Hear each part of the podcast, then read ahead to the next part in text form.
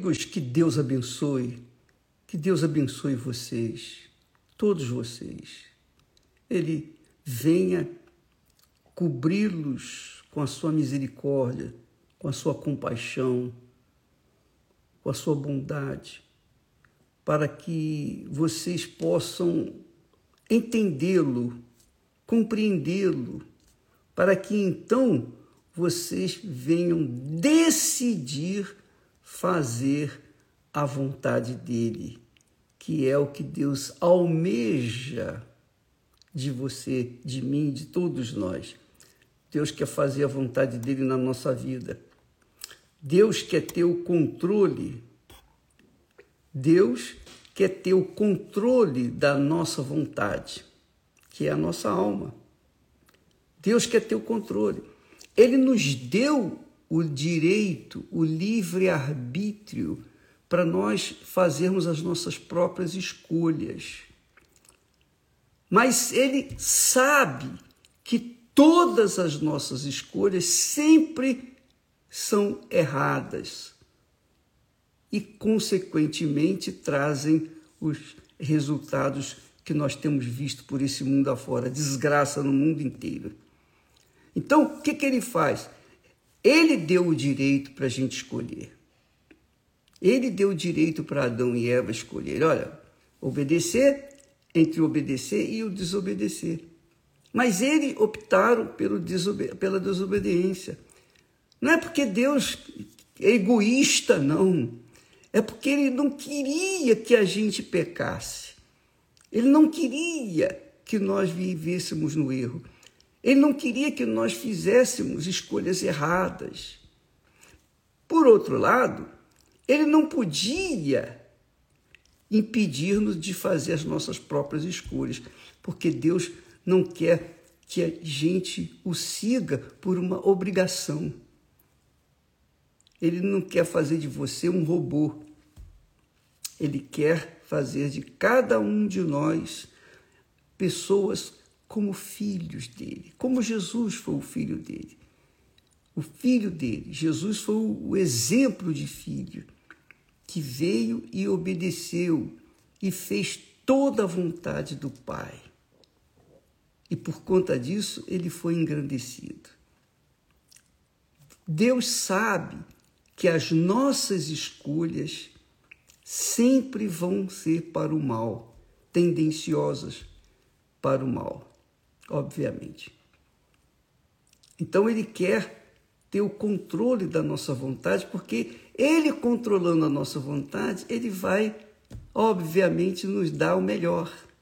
Nós vamos escolher as melhores, eh, vamos fazer as melhores escolhas e vamos ser abençoados. Olha só, você que tem filha, filho, você que tem filhos, quando sua criança nasce, ela é inocente, pura, ela não tem pecado, ela não tem erro, ela não vem com defeito. o defeito físico às vezes vem, como eu vim, mas o defeito é, moral, espiritual, ela não vem, ela vem por. A criança é perfeita, ela é inocente, pura. Então você dá para sua criança o melhor. Mas chega um momento em que você não pode fazer mais as escolhas por ela. Ela, ela que escolhe. Não é verdade? Ela vai amadurecendo, vai crescendo, amadurecendo, e ela acaba fazendo as suas próprias escolhas. E aí, o que, que acontece? O que, que você tem sofrido com os seus filhos? O que, que você tem sofrido com os filhos que são desobedientes, rebeldes, são pessoas que querem fazer o que acham que, de, que deve fazer. Ainda mais com a internet agora, as crianças, coitadinhas, estão sendo cuidadas pelos, pelos bandidos da, da internet, os pedófilos da internet. E aí as, as mães, os pais ficam desesperados, porque a criança acaba fazendo a escolha errada. Imagine se você pudesse controlar a vontade da sua filha, do seu filho com certeza você não os deixaria, hã? você não os deixaria fazer as escolhas erradas que você fez quando estava na idade delas. Não é verdade? Nós não Essa é a realidade. As nossas escolhas sempre são para o mal. Então, você gostaria de controlar a vontade dos seus filhos até eles amadurecerem, não é assim? Pois bem, Deus quer controlar a nossa vontade, é a nossa alma. É a alma que Ele quer de nós. A sua vontade é a sua alma. Coloca a sua alma no altar de Deus, Ele vai conduzi-la e você vai para os pastos, os pastos verdejantes. Aí sim, o Senhor vai ser o seu pastor e Ele, Ele vai guiá-la, guiá-lo aos pastos verdejantes, à vida abundante que Jesus prometeu. Do contrário, não tem como. Então, amiga e amigo, pense nisso. Pense nisso. Deus quer a sua alma. Sua alma não é simplesmente seus sentimentos. Não, Ele quer tudo. Toda a sua alma, seus sentimentos, seus desejos, seus projetos, seus sonhos. Ele quer controlar a sua alma. Ele quer reinar nas suas, na sua alma. É o reino de Deus. De, lembra que Jesus falou? Buscai primeiro o reino de Deus. É isso. Permita que Deus venha reinar na sua vida, reinar a sua alma, conduzir a sua alma, conduzir a sua cabeça, para que a sua cabeça conduza a sua alma, para que a sua alma venha curtir a vida abundante que Deus tem prometido para os que o seguem. Então, é isso que eu queria que você soubesse. Eu estava lendo ainda há pouco a história de Jó, né? quando Satanás chegou na presença de Deus e Deus lhe perguntou, ele fez a pergunta: De onde vens, Satanás? E ele disse: De rodear a terra e passear por ela. Quer dizer, o Satanás vive a rodear a terra para perturbar, perturbar as pessoas, para incitar as pessoas a fazerem a vontade dele, ao invés de fazer a vontade de Deus. Então, Deus falou para ele: você observou Jó, meu servo? Não há ninguém na terra como ele, homem íntegro e reto, temente a Deus e que se desvia do mal. Ainda que você tenha tentado incitá-lo, o incitado a reter a sua, a sua sinceridade, porque me incitaste contra ele para o consumir sem causa. Então Satanás disse para o Senhor: pele por pele, e tudo que o homem tem dará pela sua vida. O diabo sabe que pele por pele, tudo que o homem tem, ele dá pela sua vida. Ele dá. Então o diabo aproveita isso, aproveita essa direção e faz suscitar o homem a seguir a vontade da própria carne, do próprio coração, suas próprias cobiças, a satisfazer os seus desejos, seus sonhos, enfim, você sabe. E quando a pessoa vai na busca de, da realização dos seus sonhos, ela faz escolhas erradas. Ela vai em busca de coisas erradas. Ela sempre faz a opção por, por coisas erradas. Existem as coisas certas, mas ela prefere o caminho curto, mais rápido.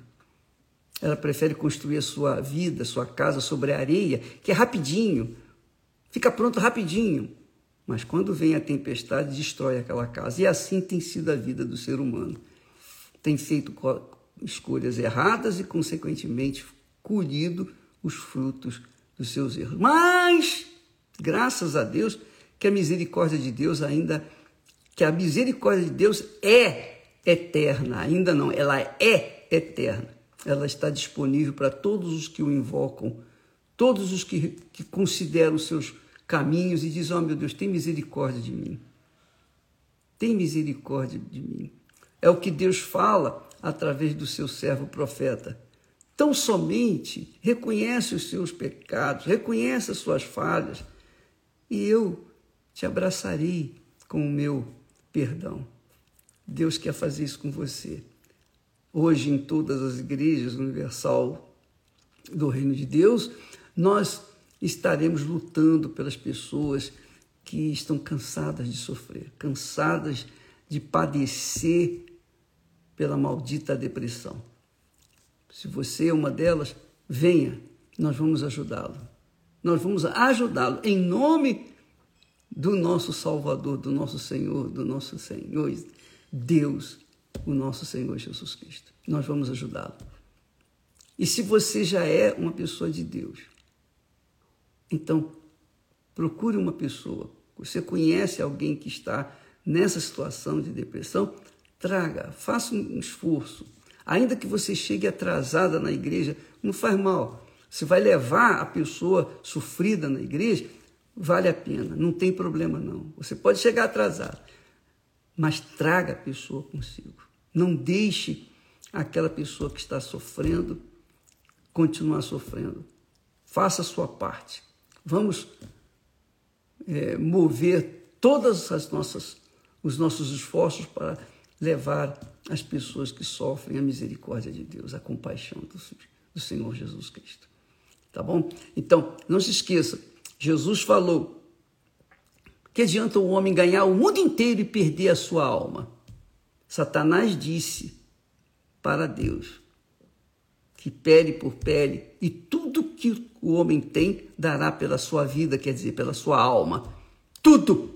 Só que a alma, a vida, a essência de uma pessoa não tem dinheiro que pague, que possa resgatá-la a não ser quando a pessoa coloca a sua fé no Senhor Jesus Cristo, que deu a sua alma, deu a sua alma, deu a sua vontade, fez a vontade do Pai, deu a sua alma para resgatar a nossa alma.